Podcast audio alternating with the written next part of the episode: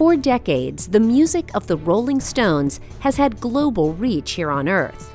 Now, the band's influence extends all the way to Mars. This is Innovation Now, bringing you stories behind the ideas that shape our future. A NASA team has named a rock on Mars for music legend the Rolling Stones. A little larger than a golf ball, the rock apparently rolled about three feet, propelled by thrusters as InSight touched down on Mars. The InSight lander's primary mission is to study the red planet's interior, but images of the surface taken the day after landing show where the rock rolled.